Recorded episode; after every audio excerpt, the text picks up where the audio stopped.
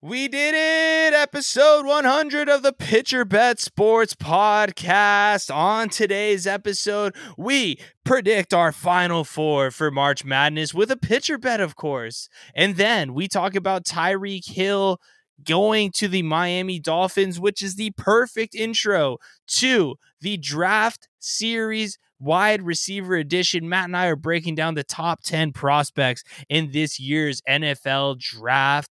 Buckle up. We've got a big pod, number 100. Cheers. Let's go.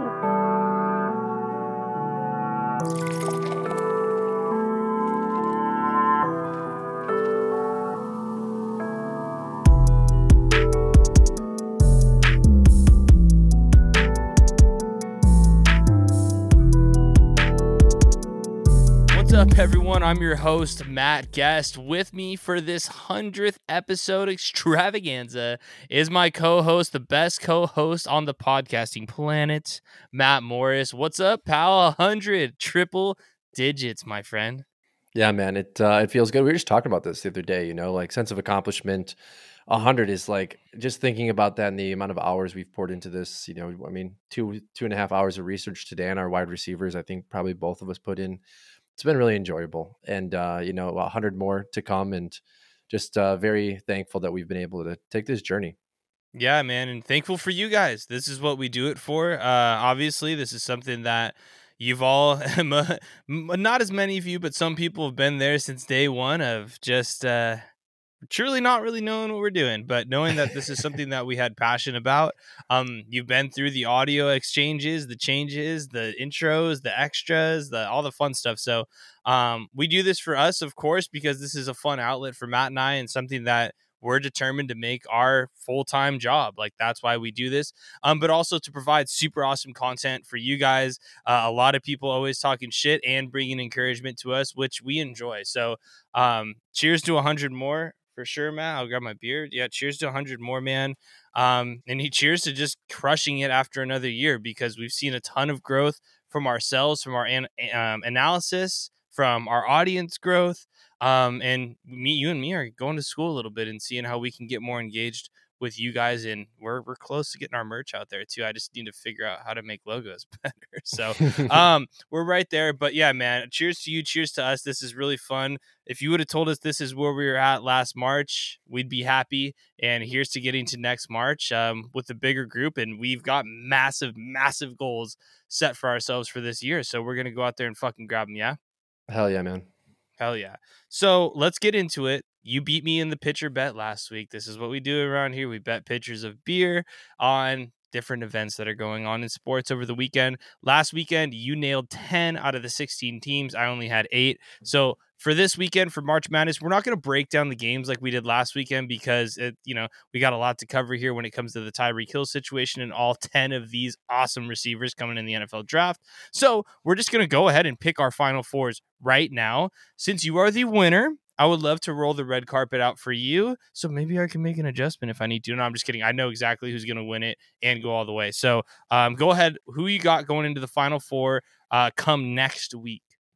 Yeah, so I again with my knowledge base uh, being so extensive here in college basketball, I should win this easily.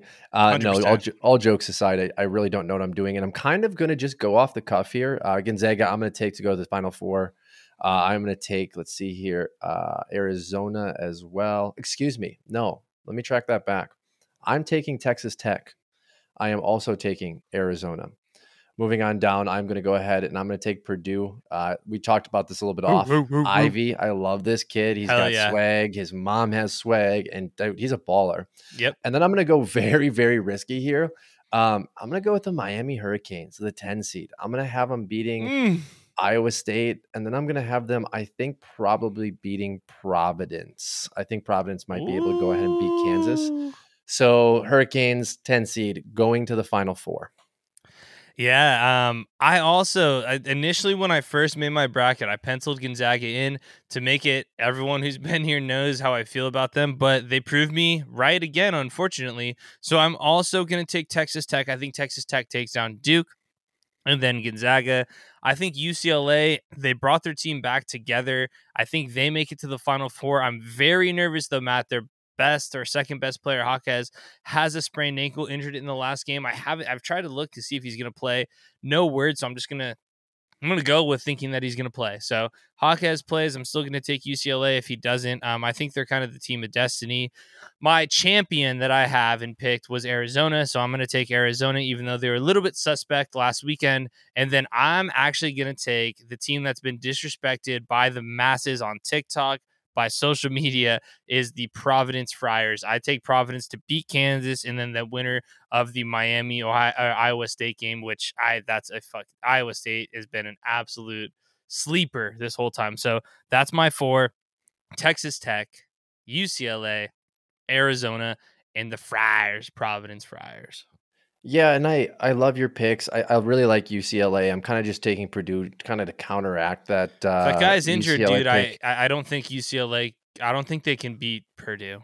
And that's the thing, man. I'm just leaning on what I saw with Ivey. I just I love his ball play. I think he's sure. I think he's an incredible player. And honestly, the only reason I'm taking Miami is because they played a really tough game against USC. They beat them, obviously, and then they dominated Auburn. I think those are two battle tested teams that they have this momentum they could easily win just on the fact that they have the momentum. Now, Final Four, I don't expect them to move on past that. Honestly, I, I could see them losing to Iowa State. Sure. But sometimes these, these teams that have momentum like this, like you said it, sometimes they're just teams of destiny for the first two, three rounds because they don't really buy into the the overall um, negative hype that is attached to them, some of their weaknesses. So should be another fun weekend overall. Uh, and I think ultimately you're right, Gonzaga, they're going to get bounced. And you're talking about wait you're talking about a very hard battle tested Texas Tech team. They go ahead and play Duke. They beat Duke and then go beat Gonzaga. Man, it's going to be hard to beat them. They have, in my opinion, beat two of the best teams left in this tournament. Yeah, and I'll say it once, I'll say it again. Gonzaga is the most overrated team in the tournament. They have been, they will be. I don't think they get over the hump this weekend. I don't think they make it to the final four. And it's not necessarily their fault, but them being in the WCC will always cost them, man. And I think you made a great point on the last podcast. Until they go back to the construction of their roster, not so much as one and duns, but actually getting two, three, four year guys to stay there like Timme. If they had a team full of Timmes, I'd be more confident in them. But since they have a couple one and duns and are being carried by just one guy, which is Timme, um, I just don't have them getting to where they need to be. I don't think their guard play is consistent enough. And at the end of the day, they are not battle tested. The second best team in that conference is St. Mary's. UCLA whooped that ass and they've just looked bad the first two games. So Gonzaga won't be there. I'm predicting it. I know that's not even much of a hot take anymore, which is good to me because last year uh, people were coming for my damn head. Um, Gonzaga won't be there. It is what it is, man.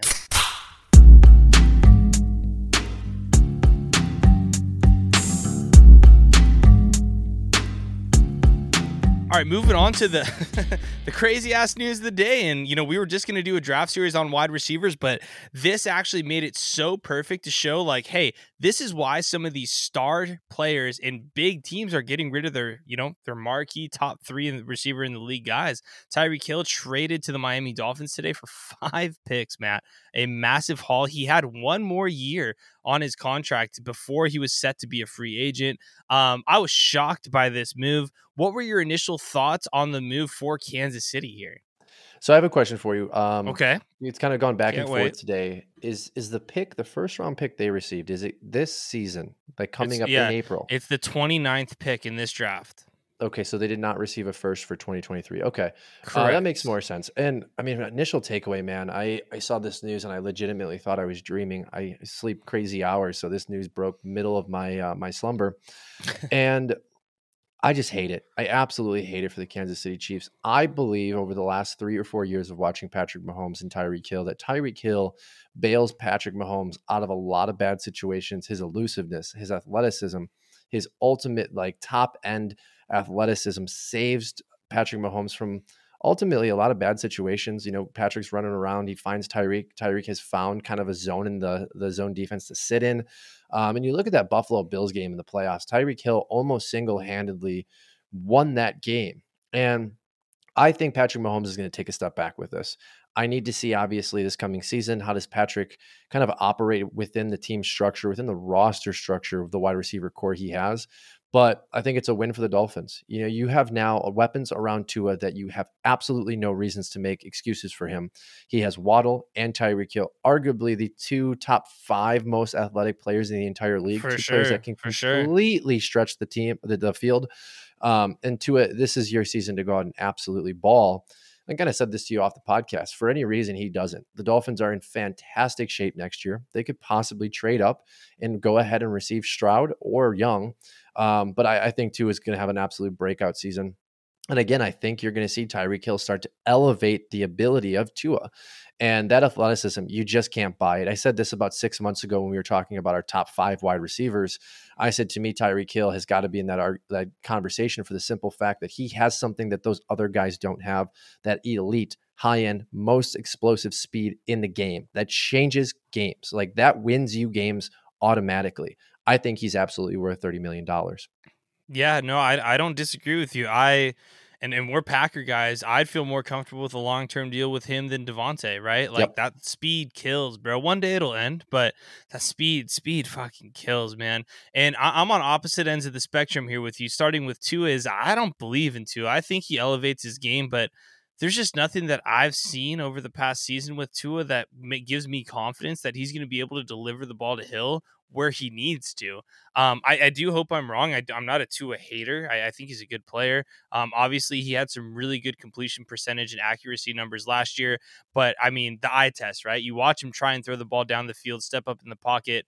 Um, it's suspect to say the least. You know that that's not a harsh criticism whatsoever. And then when it comes to Patty Mahomes, I'm also on, on the opposite spectrum with you. Is and I, and I tweeted this out on our account earlier. Was just this is why you pay a guy $50 million. This is a consequence of paying a man $50 million at quarterback. You will lose your top end talent. You will lose your most expensive players. And it's your job as the $50 million man, the highest paid player in the league, and especially on your team when you're at the quarterback position, when you hit that contract, to elevate lesser players. I personally believe Mahomes is that guy. I think he can elevate players. I think Mecole Hardman has a big year this year, right? They have Juju Smith Schuster. I'm sure he ends up having a more productive year than he did in Pittsburgh. That's what I truly believe is going to happen. Um, but if it doesn't, right? If Mahomes does take a step back, if he does regress, if the Chiefs do need to add more weapons because Mahomes isn't enough, um, I think it's going to be a big stain on his legacy and a big stain on his rankings right now. I've got him number one above Rodgers because I believe that. If Rodgers goes out there with Jerome Winfree and Allen Lazard and Randall Cobb and still lights the world on fire, like it's not a debate, right? Who's the number one quarterback in the league? Um, I'm still a believer in Mahomes. I'm more nervous about their defense. That's a topic for another time, but um, I, I, think Mahomes and the Chiefs offensively will be okay. They still have Kelce, like I said, Juju, and I think Mecole Hardman. They must believe he takes the next step, or they'll get into some of these guys that we're going to discuss here in a few minutes. Yeah, and this is the big question for me, and it's probably something I should have added when we were having this conversation. What Tyreek Hill brings to the football field is exactly what Deebo Samuel brings to the field. Something almost no other player does, which right. is they're, almost they're like, a cheat code. 100%. Yeah, it, it's a cheat code, right? You know, Deebo Samuel's ability to um, accumulate yards after the catch, to bounce off defenders, to have top end speed. You see it on the film and you see the impact every single game. Yeah, sure. You know, Deebo's box score isn't always fantastic, I will take Deebo Samuel and Tyreek Hill over every single wide receiver in the league because what it allows me as a coach to do is open up a completely new set of game plan while also working in the traditional game plan that normal quarterbacks and wide receivers have. Right? Most times you see on on uh, Tyreek Hill's down the field catches, he's got five, seven yards of separation. It's because, nuts, dude. Because he shatters the defensive scheme. And same thing with Deebo Samuel. When he gets the ball, it's because the defense can't defend his, his athleticism, which allows you so many more opportunities in your playbook. That's why I'm concerned about Patrick Mahomes. You're now taking away some of those plays from Andy Reid's playbook because you physically do not have a player of Tyreek Hill's capability. Sure, maybe Mecole takes the step, and if that's the case, you reopen that door. But if you close that door as a Kansas City organization, you're now going to have to operate on the same field that Aaron Rodgers, right, and uh, Deshaun Watson are playing under without a guy that completely changes the scheme. And that is my concern. And I think that's what he's bringing to Miami. And you know, you're, you're not wrong with Tua. We have not seen it, but we have not seen him with Tyreek Hill, right? You're 100%. talking five to seven yards of separation. You better be able to hit him. Just throw it as hard as you can, and he'll run under it. That's what we've seen with Patrick Mahomes. Much different arm strength there and arm talent from Tua and Mahomes. No one can argue that. But I do think what Tyreek Hill brings to Miami is a completely new set of plays, and that in itself is worth $30 million. 100% San Francisco 2.0 out there in Miami right now. Watch yep. out, man. They could yep. uh they could really make some plays. Just signed the big left tackle from the Saints too, man. I they're not it. they're not fucking around this year. Um, we'll get to once all the dust settles by draft time, winners and losers of the offseason. Um, they're up there for winners. Winners, no, yes. no, no, no doubt about it.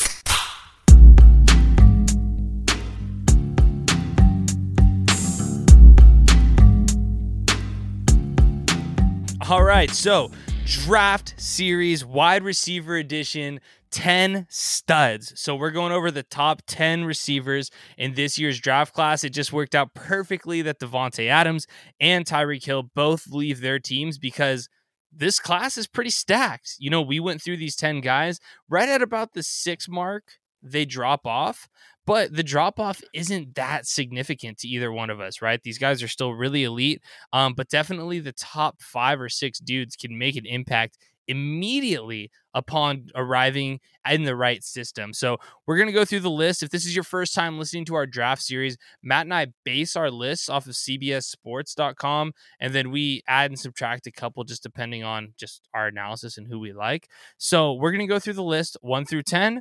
Um, let's get after it. I'm going to start here with Garrett Wilson, Ohio State six foot, a buck 88. Last season as a junior, he had 70 catches, 1,058 yards, 12 touchdowns. So, what I really liked, and something that, if this is once again first time for your draft series, I really like looking at the tape and the numbers from their best competition Michigan, Michigan State, Purdue, and the Oregon all dominated by Garrett Wilson. Super great stats, over 100 yards, um, really solid tape and route running. He's athletic. Uh, I think he might be the best route runner in the class. Always has three to five yards of separations, whether it's an out route, a comeback, um, any type of NFL level route, he can make it.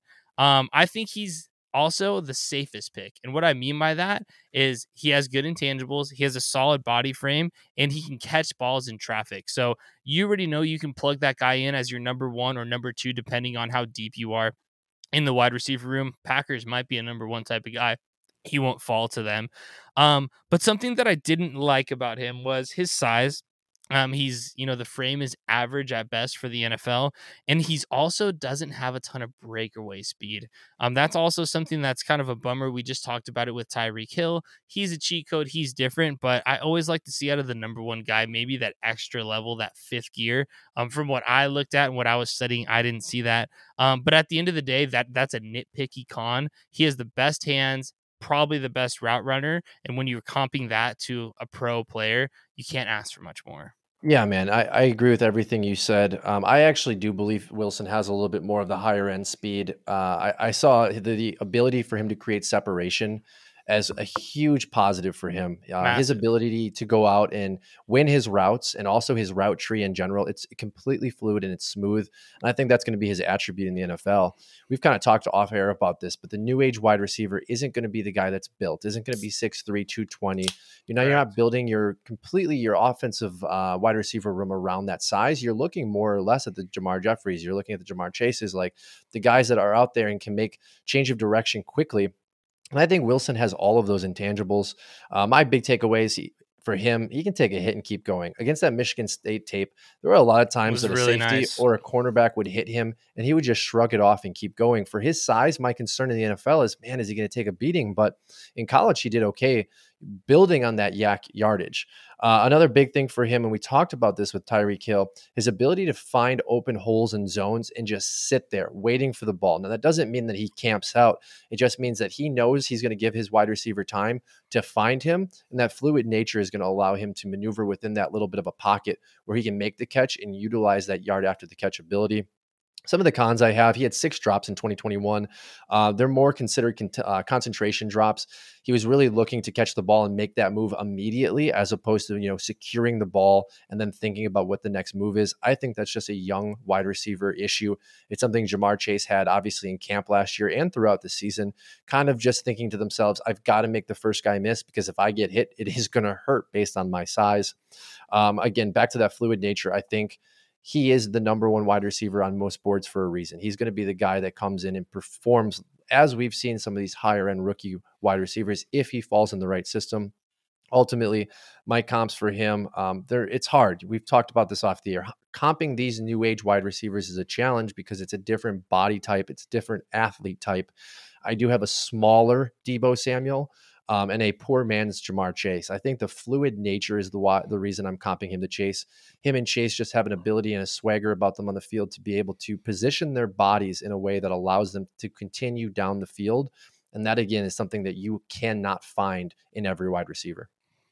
No, I love that. Um, I, am spot on there. Um, did I don't have any differences nor dis- disagreements there with any of your pros and cons the number two guy on the board, and this was devastating for me, man. This was the guy I was highest on coming into the season, which is uh, Jameson Williams out of Alabama, 6'2", lanky, bro, a buck 80. uh, he transferred from Ohio State after his freshman and sophomore year, finished this year with 79 catches, 1,500 yards, 15 touchdowns tears his ACL in the national championship game. I was so devastated for this kid watching the watching the Natty live, man. Um, he was my number one guy before that, obviously. Still number two on the board's great. Um, you know, I'll just start with the cons. The, the con is he tore his ACL, right? Um, you never know how a guy's gonna bounce back with modern medicine, with modern technology. Guys usually jump back pretty good at his young age, but it, it's a it's a concern, right? Now you do have an injury history, and that's never good to come into the NFL with as I say in the draft series famously, availability is the best ability. Um, the other thing is he is very lanky, very skinny, super skinny, but so is Justin Jefferson, right? So that stuff is cons, but with the way the rules are set up, not a big deal. Um, he uses his body to make catches. I'm not a big fan of the body catches. Um, and then the biggest con that I saw from him is he struggles against press coverage he gets bodied at the line a pretty good amount. If you got a guy in his face, if you pull up the Florida tape, actually, Matt, is where I saw this one. Um, he was getting bodied at the line of scrimmage, and it was a little discouraging to me. I don't know if that's something that you can necessarily get out of. You got to get some really elite footwork. Once again, going back to the um, ACL, but his pros, man, uh, the guy's the fastest, most elite athlete in my opinion in the group. He has scary torture speed uh, right off the line of scrimmage too. It's not something where he needs to get going. He's just one of those. He looks. He's like Usain Bolt, right? Like he's just fucking flying out there. Um, and he's got great hands in his in his route running. Once he gets off the line of scrimmage, is elite. So um, I think Jameson Williams is going to fall. But for a team that's willing to be patient, I think he's definitely a flyer. Um, I haven't. I don't think he'll be able to play this year. It's just it's tragic, bro. I feel so bad for him. Well, yeah, and we talk about the Chiefs and replacing Tyreek Hill, and I think this is the replacement. Um, we just talked about Wilson from Ohio like State. He had a 40 of 438. That's incredible Woo! speed. How does it translate to the NFL though, right? Because we saw the same numbers from Mecole Hardman, and you line up the tape with Mecole Hardman and Tyreek Hill. It's not. It's close. not even a question who's faster, who's more athletic, right? But yet you see those are great, those great 40 times. So um, I think you have to look at the tape and say, okay, where does that speed translate? personally, for me, Jameson Williams is a much faster wide receiver than Wilson from Ohio State. I don't even care to see the 40 time, right? Because again, Wilson, uh, excuse me, Williams tore the ACL. We're not gonna we're not gonna actually get him clocked in because of the knee. But this is your home run hitter. And the thing I actually love the most about him is ultimately the toughness on the field. He was the gunner for special teams for Alabama. Like that in itself is your That's basically beautiful. your number one wide receiver is that you trust him to maneuver within the special teams package to get down the field and make a tackle. And then it goes on to the toughness of his ability to actually play within an NFL system where he's going to be getting hit. But this is the Tyreek Hill replacement right here. This is the guy for that. Green Bay or any other team that you yeah, you, you're gonna you're gonna try to compete this year. But what happens if you get this kid back week six, week, week 16, 17? You open up three, four maybe packages where he is creating five, six six, seven yards of separation like Tyreek Hill. That's Jameson Williams for me. There is nobody else in the class that has that uh, elite, elite speed. Like you sure. said, speed demon. Um, he's a playmaker as well. I think you're talking about, you know, you look at the Madden X Factors. This is the kid that's going to have Madden X Factors built for him. Again, though, I'm concerned about the ACL. Yeah, it um, sucks, dude. I mean, how I, can just, you not be? I just don't know enough players that have come back and been very successful throughout their career with an injury like that. You look at Todd Gurley, had the ACL at Georgia, came back, ultimately hampered his long term his longevity of a career because there was just issues within the knee. Uh, we look at Odell Beckham more recently, which I think is a hard comparison because Odell at this point is just he's glass, you know, broken leg, broken ankle, torn ACL, another torn ACL. Um, Allen Robinson was actually a much better uh, and, and speedier wide receiver before the ACL tear down there in Jacksonville. So he came back, obviously, kind of reinvented himself as more of a possession wide receiver, a guy that could body other uh, DBs those are the things I'm hoping for with Jameson Williams. And that's the last little thing I, I have here is great body at 6'2", 189. He has the ability to add weight if he needs to change his uh, his play style. That would ultimately change him from being the burner to more of a possession wide receiver.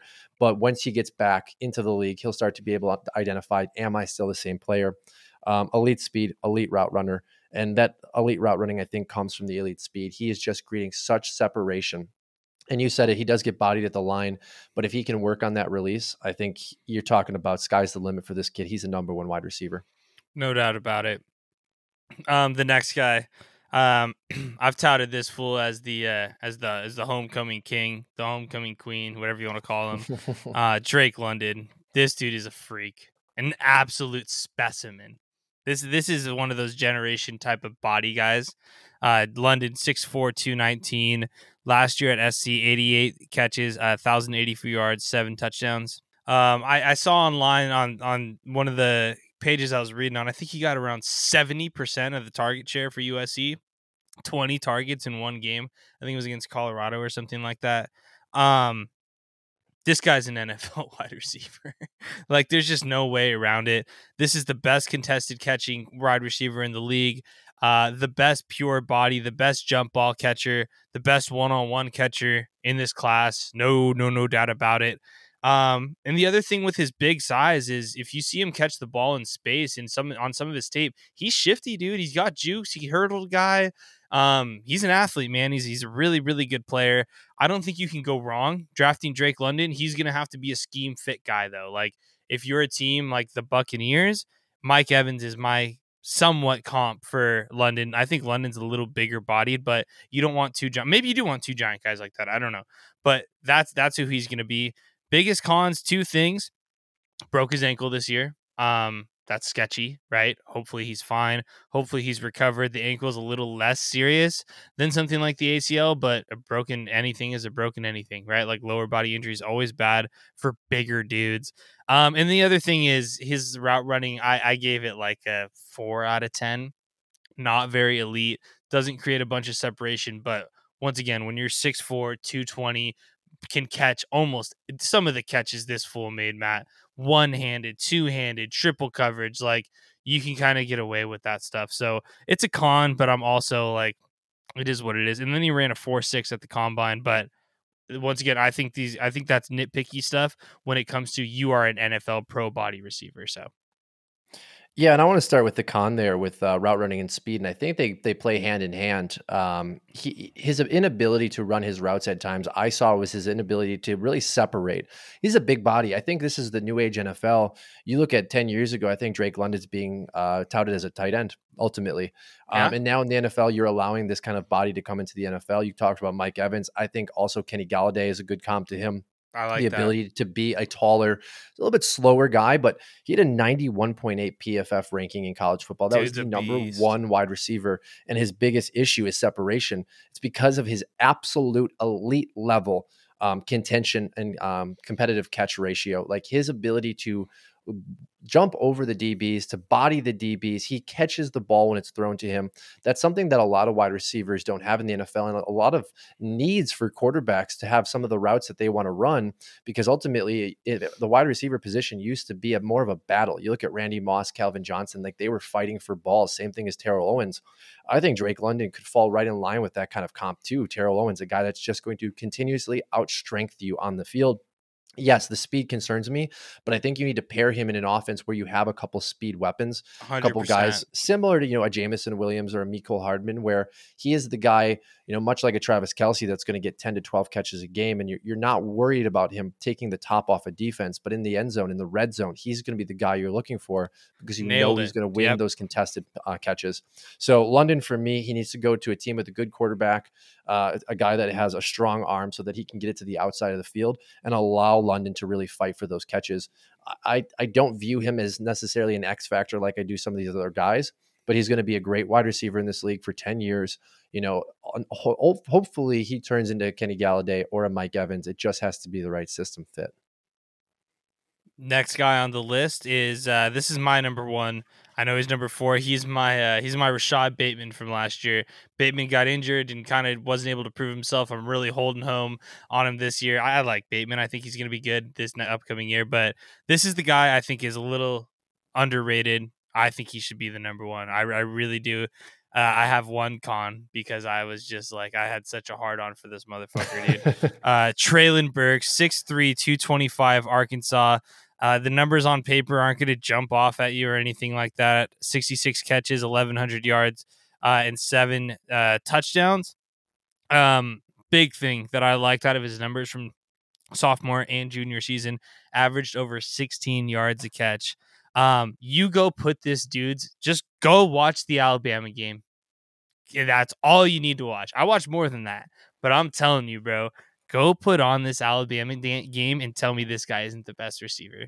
He's fast. He's big. He runs routes. He's got great hands. He comes back to the ball. He's literally has elite speed and separation. I know you and me were kind of going back and forth on the phone before we got on, but I saw him break away from Bama defenders consistently. And then for lesser competition, his long ass strides were just getting up and down. And he is the ultimate big play wide receiver. And coming back, I know we're probably going to bring this up a few times, but coming full circle to Tyreek, Mahomes hits him on that, what was that, a 15, 10 yard in route against Buffalo, and he takes it for 50 to the house. You need these game changing, game breaking players in the NFL. And to me, out of this entire class, that's Treylon Burks, man. My con, and this is a soft ass, weak ass con, bad blocker. oh God. Uh, so I'm all overall, in, huh? I'm all in on him. No, I just so... think he should be the first one off the board. Wilson's great too. Like I this we're we're fucking you know, this is Jordan Kobe type of stuff. And I know that's a stupid way of saying it, but like these guys are all great here. Okay. Yeah. Like this is this is personal preference to me. I like the size, speed, hands. Like this kind of 6'3, 220. Are you kidding me, dude? That's an so, that's an NFL body right there. I'm the, I'm not in disagreement for, with you. He's my number one wide receiver off the board, and I actually just mentioned this name in the last uh, comparison slash detail about London.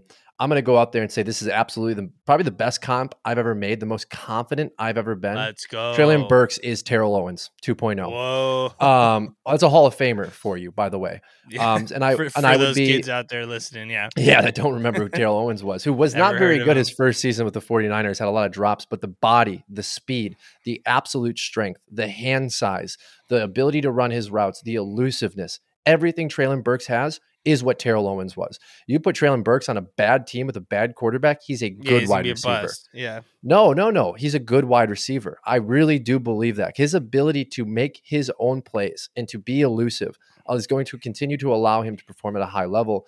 Andre Johnson, I think, is another comp for Treylon Burks. Um, doesn't to me like doesn't have the fifth gear. I saw extreme explosiveness and the ability to accelerate from the line of scrimmage to about 10, 12 yards out. Um, and it might just be the strides that you kind of talked about, Matt. But I did not see that, you know, that Tyreek Hill, that DK Metcalf, like once he hits that that level of this uh the safeties, the free safeties, the strong safeties, where he's just gone. I did see that guys were catching up to him in some of the tape, but I also saw him completely fighting them off and continuing downfield. I mean, he is a man among boys in college. So Treylon Burks. Uh, I'm personally, if I'm an NFL GM, if I'm the Packers, if I'm the Chiefs, I am trading this year's first, next year's first, a second to move up and draft him because he will be an absolute elite wide receiver. And with the right quarterback, he will be a Hall of Fame wide receiver. Yeah, he's an he's an absolute stud. Uh, best the, best I've seen since Calvin Johnson on tape. Oh, Jesus. Um, I don't know if I'll go there, but he's a stud. Um, Chris Olave six foot, buck eighty seven. Um, three year starter at Ohio State. Very, very, very, very good. He's gotten a lot of slack online for some reason. I'm not too I'm not too sure to be honest with you. 936 yards, 13 touchdowns last year.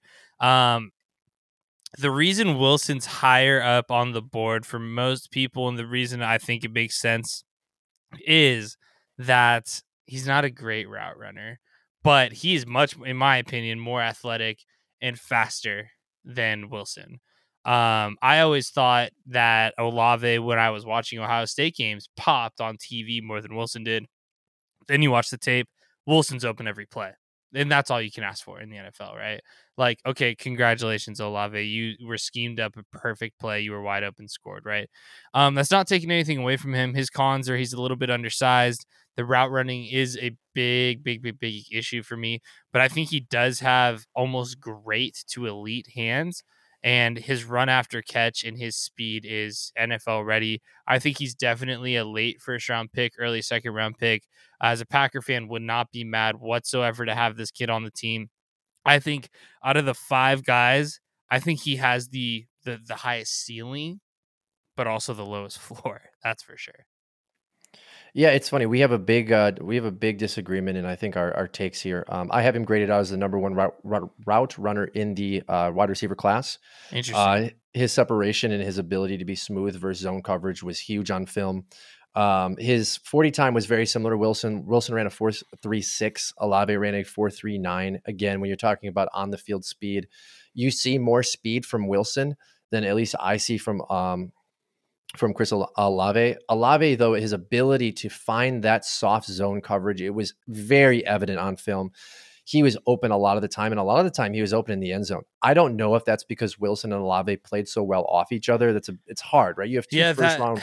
That was my thing, dude. I just like yeah. I, I think that's where we came in the disagreement. Like it is just I, I saw it more or less as he was open because the play was good and where yes. i saw like if you like i watched a lot of like Olave highlights, and you could see Wilson in the corner was wide open himself because he got separation. But there gets to a point with these good teams like Bama and Ohio State where like, dude, he's I think six of his touchdowns were just they're walk-ins. You know what walk-ins, I mean? So yeah, or he was sitting tough. in the end zone in his and he's so fast waiting. when he caught it, no. it took off. So I mean, I think some of that I just didn't like the crispness is where I'm going with it. Like I think his speed took over for some of those route running. Um, but I mean, good good disagreement here. Uh, first time yeah. all, all episode.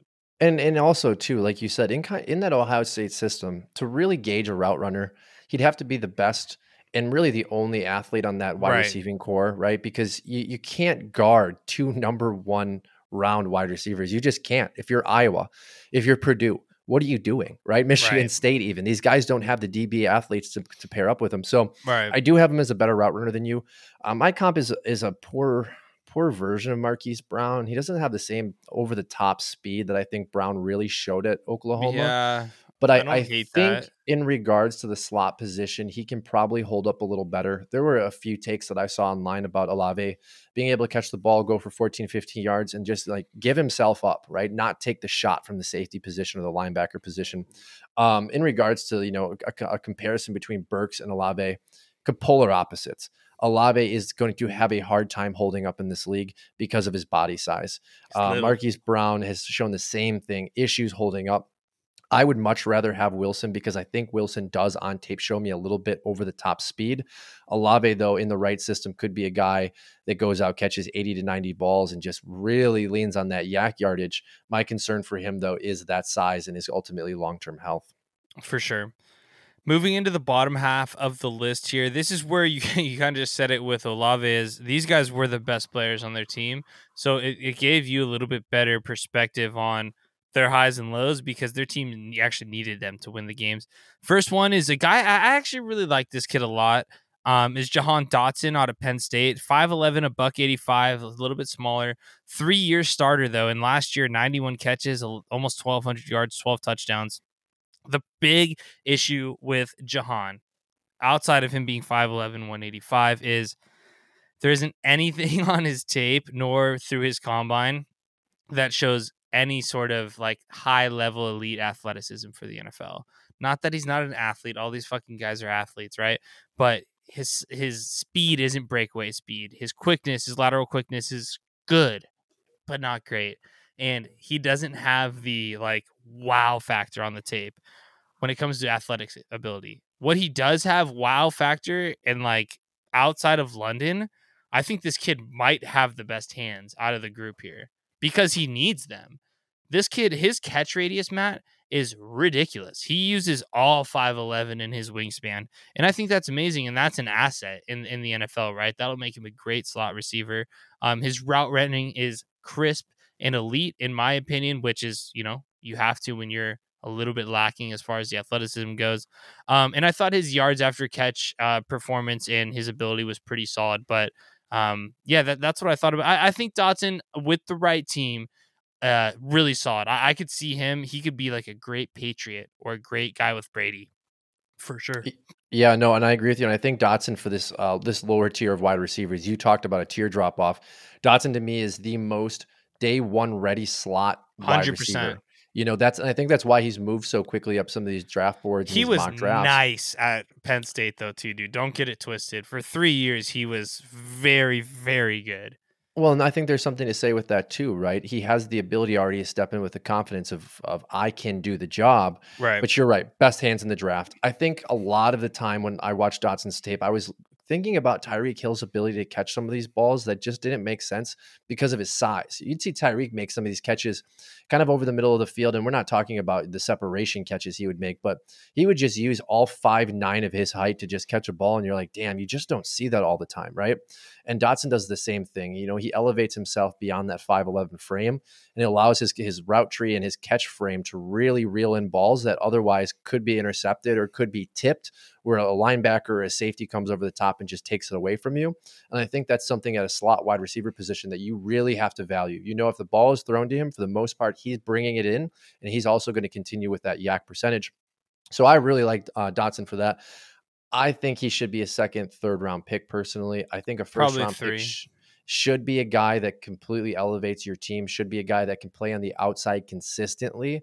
Um, and I just don't know that he has that ability for a long term career. And you said it best. Um, he's small, he lacks elite level traits, good speed, good elusiveness, great hands. But where's that supreme athlete? Third round pick for me. Um, but I really, I do like this kid, and uh, I think you said it best. In the right system, he could be a day one impact for an NFL team next year. For sure, I think if there's one guy I'll whiff on on this list, it's it's him. I really do. I, I think if there's one guy that'll shock everyone, it's gonna be him though for sure. That that's that's what I'll say about him to, to close it up. Kind of like an Isaac. I, I, could see him being like Isaac Bruce, where he just doesn't do anything crazy, but just finds a way to be fucking in the, really really good. Good, yeah, for yeah. ten years. Like, and you're like, wow, this guy's got ten thousand yards. Like, how did he do that? Well, it's because he stayed healthy and he caught ninety balls a year. Ran great routes. Yeah. Mm-hmm. Next guy, um, another unfortunate injury guy, George Pickens. The body's perfect for me. You can tell with what I like here. 6'3", 200, Georgia, um, five catches, uh, hundred. He, he he tore his ACL senior year. Um, you to- turn on the tape where he plays though, man, special. Looks very very special. Um, but it's it's the ACL, man. You know, like coming off a fresh ACL, makes it really nervous for pro guys and for guys like me. Uh, body size, physicality is great. Um, he's super quick. And something I noticed, and this is kind of weird and sounds very uh, high school coachy, but it seemed like his hips were quick, man. Like every time he go on and break into the inside or go on the outside, I saw his massive frame just wow snap really nice, and I thought that was awesome. Uh, but his route running in general, I thought was average at best uh, for the years that he was healthy. Um, but his catch radius is fucking ridiculous. He was making crazy catches. Um, my biggest cons for him were were separation and speed. I didn't think there were anything special. Um, and then lastly is is the ACL. Yeah, and he uh, he did get a forty time in. Um, now that he's you know at least at a point in time helped where him he out can a run. lot. Yeah, four four seven is really good for a six three wide receiver. Um, we did see a little bit of that on the field, but what I really saw from his his film was that twitchiness. You know, that's what I kind of call the hip flip, when your ability to run the routes and kind of just over position yourself from the DB, where you're putting yourself in a dominant position to catch the ball. Pickens has that. Um, he wins one on one catches. You said it. He makes some crazy catches. Again, he has the ability and potential to be a number one NFL wide receiver on a good No doubt. And if you're finding a way to draft him at the end of the first round, early second round, that's a steal. Big concern for me. You said it, torn ACL. We talked about that at length already. Second, disciplinary actions for him. He was suspended this past season. He was suspended, I guess, in his freshman year as well. He was also um, yeah, that's gonna ejected from a game. His coach was on record as saying he is an undisciplined player That's that good. kind of behavior is also a big reason I think he will fall in this draft. Um, there were a couple people that said they would love him in New England. I think that's a perfect place for him in a Bill Belichick system where that discipline is, you know, preached on a daily basis. But my concern, you talk about these undisciplined players, most of the time that follows you throughout your career. Very rarely do you get a kid like Laremy Tunsil who comes in, you know, has the gas mask issue and then c- continues to be a professional in the NFL because they've learned from their mistakes. Again, though, Pickens, he's 20 years old. He's one of the youngest players next to um, to London in this class. I think it may also just be a youth issue. If he can come into the right team, the right room, have some coaches around him. Green Bay too. How much trouble can you get in in Green Bay? Um, the right system is key for this kid. Yeah, don't send him to Vegas. Um, Oh God, that would just be a nightmare. next guy is the the TikTok hype guy that I'm I'm fucking I'm out on this guy. Honestly, I I think this is my least favorite receiver out of the ten. Christian Watkins, North Dakota State. He's 6'4", 208. Um, had 43 catches, 800 yards, seven touchdowns. Um, I mean, all, all I got from him on a pro is he's got a pro body. He's pretty cool. He's pretty fast. He's got good speed. Um, his cons outweighed the pros to me. But there's no way around it, man. This dude dropped a lot of balls. And not only was he dropping balls, he looked uncoordinated out there on the field to me. And that's that is to me, that is that's a red flag for a man who's 23 years old. You, if you don't have coordination running full speed uh, at North Dakota State, no disrespect, especially catching dimes from Trey Lance, who was throwing him fucking heat out there. I watched the Trey Lance film because why not? It's a pro quarterback, right? Um, I, I don't know. I'm out on him. 13% drop rate over his career. Route running's average to below average, and the coordination. He, he does. He can't run full speed and catch a ball. I'm out on you. You're, you. That's something you can't learn. Matt, who was the wide receiver that caught the hail mary um, for the Packers in Arizona? Jeff white kid. Janis. So this kid is Jeff Janis to me. He's going to go in the third, second round. Jeff Janis had the same traits, elite speed. This kid ran a 4.36 at his pro day. But Jeff Janis couldn't catch a ball or run a route really into year three in the NFL that we were satisfied with. And he ultimately found himself out of the NFL. Had that one great catch because he was an athlete, right? And I think Christian Wat- Watson is the same way 6'4, 208, that 436 speed. He's older, and you said that perfectly. At that age, you should you should have been able to show continuous progression You've lived. You've lived career. in that. You've lived in that body for long enough to. be You're either coordinated or you're not. Like fuck, dude. I'm not. Correct. I, we're, we're, you know, it is. well, look at Pickens man. at 20 years old, right? You have three years of age separation here. Uh, one thing I wanted to bring up this is talked about a lot in the film that I was watching, and some of the analysts were talking about big time senior bowl riser. He came into the senior bowl with a lot of the Mm. same questions that you brought up and really showed himself to be an improvement at that senior bowl. Every year we hear about a guy at the senior bowl that makes the jump. I don't buy it at all. Um, you, you can't tell me through four years, five years with a red shirt of a college career that these knocks were on you all five years and you show up to one week and that you fixed all your problems. No, the tape of the five years shows who you're going to be at the next level. And this kid's just not ready to be a starter. He's not ready to be a second, third, fourth round pick. So for me, he's a fifth, sixth, seventh round pick, an undrafted free agent.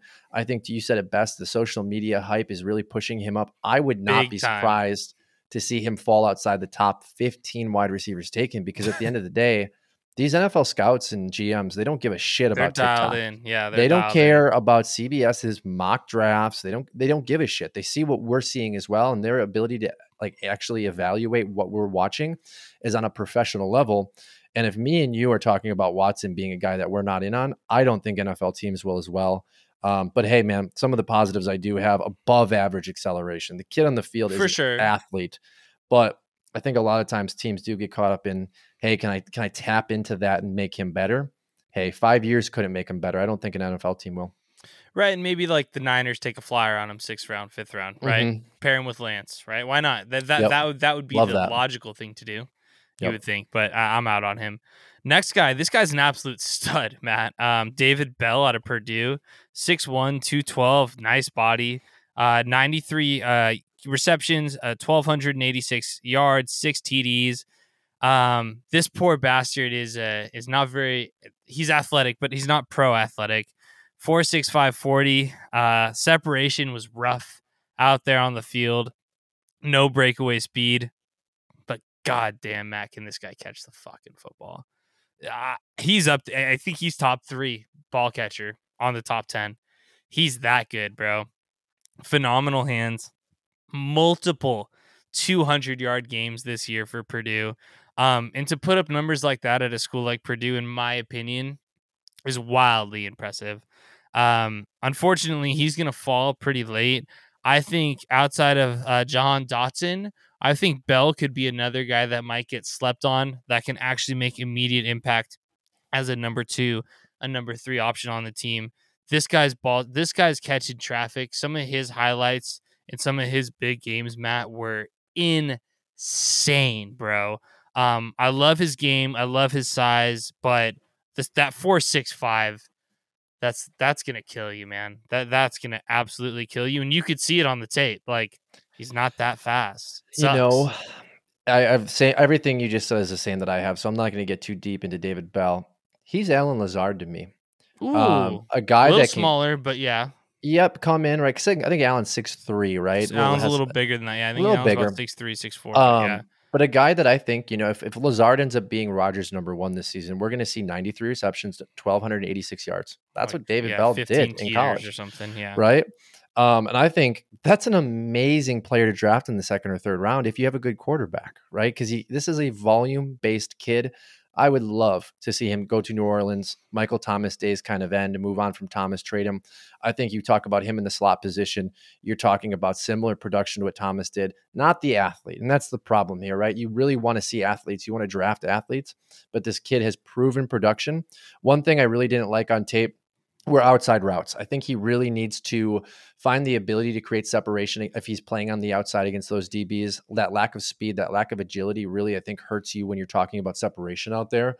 Uh, and another reason I comped him to Lazard, Lazard really isn't the greatest athlete. He just knows how to play football. And that's what David Bell is, is a football player. And if you can draft football players to come in with a good quarterback, he's just going to be that much better. Valuable. So um, you know, scheme wise, team wise, like we can say that about all these guys, but especially with Bell, if he can go out there and prove in camp that he's ready to be in that starting rotation, you know, be that slot guy as day one, I think him too is a great steal in the draft. Yep, hundred percent. Um, last guy, this I think this is the ultimate wild card here. Uh, John Metchie, 5'11", 187 out of Alabama.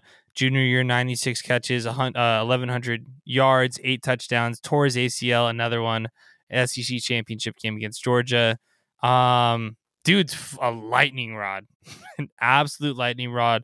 Um, I like he's the best slot receiver in the class, in my opinion. He'd be above Dotson if it wasn't for that ACL tear, in my opinion. Um, his size, the ACL and the size, man. He, uh, unlike Dotson, I thought Dotson was taller than 5'11 when I was watching his tape and watching him at um, Penn State before we started doing this. This kid looks small, small, small out there. And um, he's kind of a he's kind of a one trick pony, man. Like he's he's your he's your third down receiver. He's your slot receiver. That's it. So that's kind of a con. I didn't see him blocking at all. I didn't see him on anything outside of passing, um, passing game downs. And um, yeah, man, he's, he's he's a solid he's a solid receiver. I think he could be a great slot, but the size in the ACL is is massively concerning. He's a uh, he's a JD McKissic basically. I know McKissic's kind of a a running back, but low key, dude. I don't know. He he could be great, but I I don't know. He he scares me. Yeah, and, and it just sucks the injuries for all these guys. You know, with Drake London having the ankle, how many ACLs now have we talked about? I'd say about and three or four of them. Yeah, four, four, four guys. Forty percent of um, our top ten, huh? And yeah. honestly, for me, the outside of Burks, all the guys I love have had these injuries. Um, John Metchie for me is he's the wild card. Um, I have high volume target ability in that slot position, elite athlete, um, explosive. He actually, in terms of taking hits, he shows strength, um, but getting off and fighting him, fighting in press coverage, not good. I mean, he's small. Um, above average route separation. That goes back to the speed, though. It's not necessarily his footwork. It's more the fact that he just has that twitch, that elusiveness, and the ability to just separate because he's downright faster than other people. And I'm interested to see does that continue after the ACL, right? All of his attributes and his pros are based on the fact that he was a healthy bodied wide receiver. We don't know what he looks like after the ACL. So, again, huge question mark. Is he even the same guy in the pro level? Uh, weakness, he overruns those routes with some of his speed. Again, looking at Tyreek Hill when he was a rookie to Tyreek Hill when he's now, finding the ability to slow yourself down and sit in some of those pockets so that the quarterback can find you will be key. Uh, he's a body catcher as well. Hate that, especially from the slot Sucks. position. Uh, we talked about this a little bit off the off the air. You know, when you're a body catcher at the slot position, it's very easy for you to have your hand tip it, your shoulder pad hit it, your you know your pec hit it, and that ball goes sailing into the air where the linebackers and the safeties can just pick it off. I love to see my slot receivers be hands first wide receivers and catchers. That is not John here. Um, I think he could be day two, second, third round. I think he could be a massive, massive steal. Uh, but you're right, best slot based on athlete I still think I'd rather have Bell though. You know, at least I know what I'm getting. Um, but to uh, John Metchie's ability as an athlete is just you, pay for that. You just can't find it. Again, question mark ACL. All right, Matt. After all this, give me your top three receivers that you'd want as an NFL GM. Yeah, I mean, I can't say that a guy's going to be a Hall of Famer and not pick him number one. I think that would be ridiculous. Uh, Treylon Burks is going to be my number one, and it's not even close. I have Wilson out of Ohio State coming in at number two. And then I have Jameson Williams coming off the ACL as number three. These guys, their athletic ability, their body types, they absolutely are number one wide receivers. And I think they're going to showcase that over the next few years. Yep. Um, my list is going to be basically the same. Burks is my number one, Wilson number two. I'm going to throw London in there above Williams strictly because of the ACL. That's the only reason why. If the ACL wasn't there, I would actually have Burks, Williams, and then Wilson. But so, question: You're sitting at 14. You've traded up to the 14th pick. Mm-hmm. London and Williams are there. It doesn't matter what team you are. Uh, Who That's not true, but um, nah, but but just think about it, right? You get the choice of either of these wide receivers. You can change I mean, your if, if I'm trading, if I'm trading up, um, I'm probably taking London, dude. Really? I really am. Okay. I respect yep. it. Red zone, red zone target. Um, what can you do for? I, am I'm a what can you do for me now guy. We've gone over okay. this with trades all the time, right? The Russell Wilson trade, the Tyreek Hill trade, the Davante Adams trade. You ask me who won? The fucking guys who got the players. You know, like is that logical? Like, eh, maybe not. But like, I'm I'm a true believer in what what are you doing for me this season, right? The the the Chiefs can whiff on those picks. The Packers can whiff on these picks. Broncos, same deal, or whatever. Seattle, same deal, right? Like you give me a Hall of Fame player, you won the goddamn trade. So that's where I'm at with with this as well. I think London can be that guy and shit. And I don't want this to happen, but what if Williams has a setback? What if he does it again and now you just you screwed the pooch? Well, everybody, thank you. 100 episodes down. Cheers to 100 more. You know where to find us on TikTok, Twitter, and Instagram at PitcherBetPod. We'll be back next Tuesday with another loaded episode. I'm sure this weekend will be crazy. Thank you so much. We'll continue the draft series next week as well, barring anything wild. Cheers. Have a good one.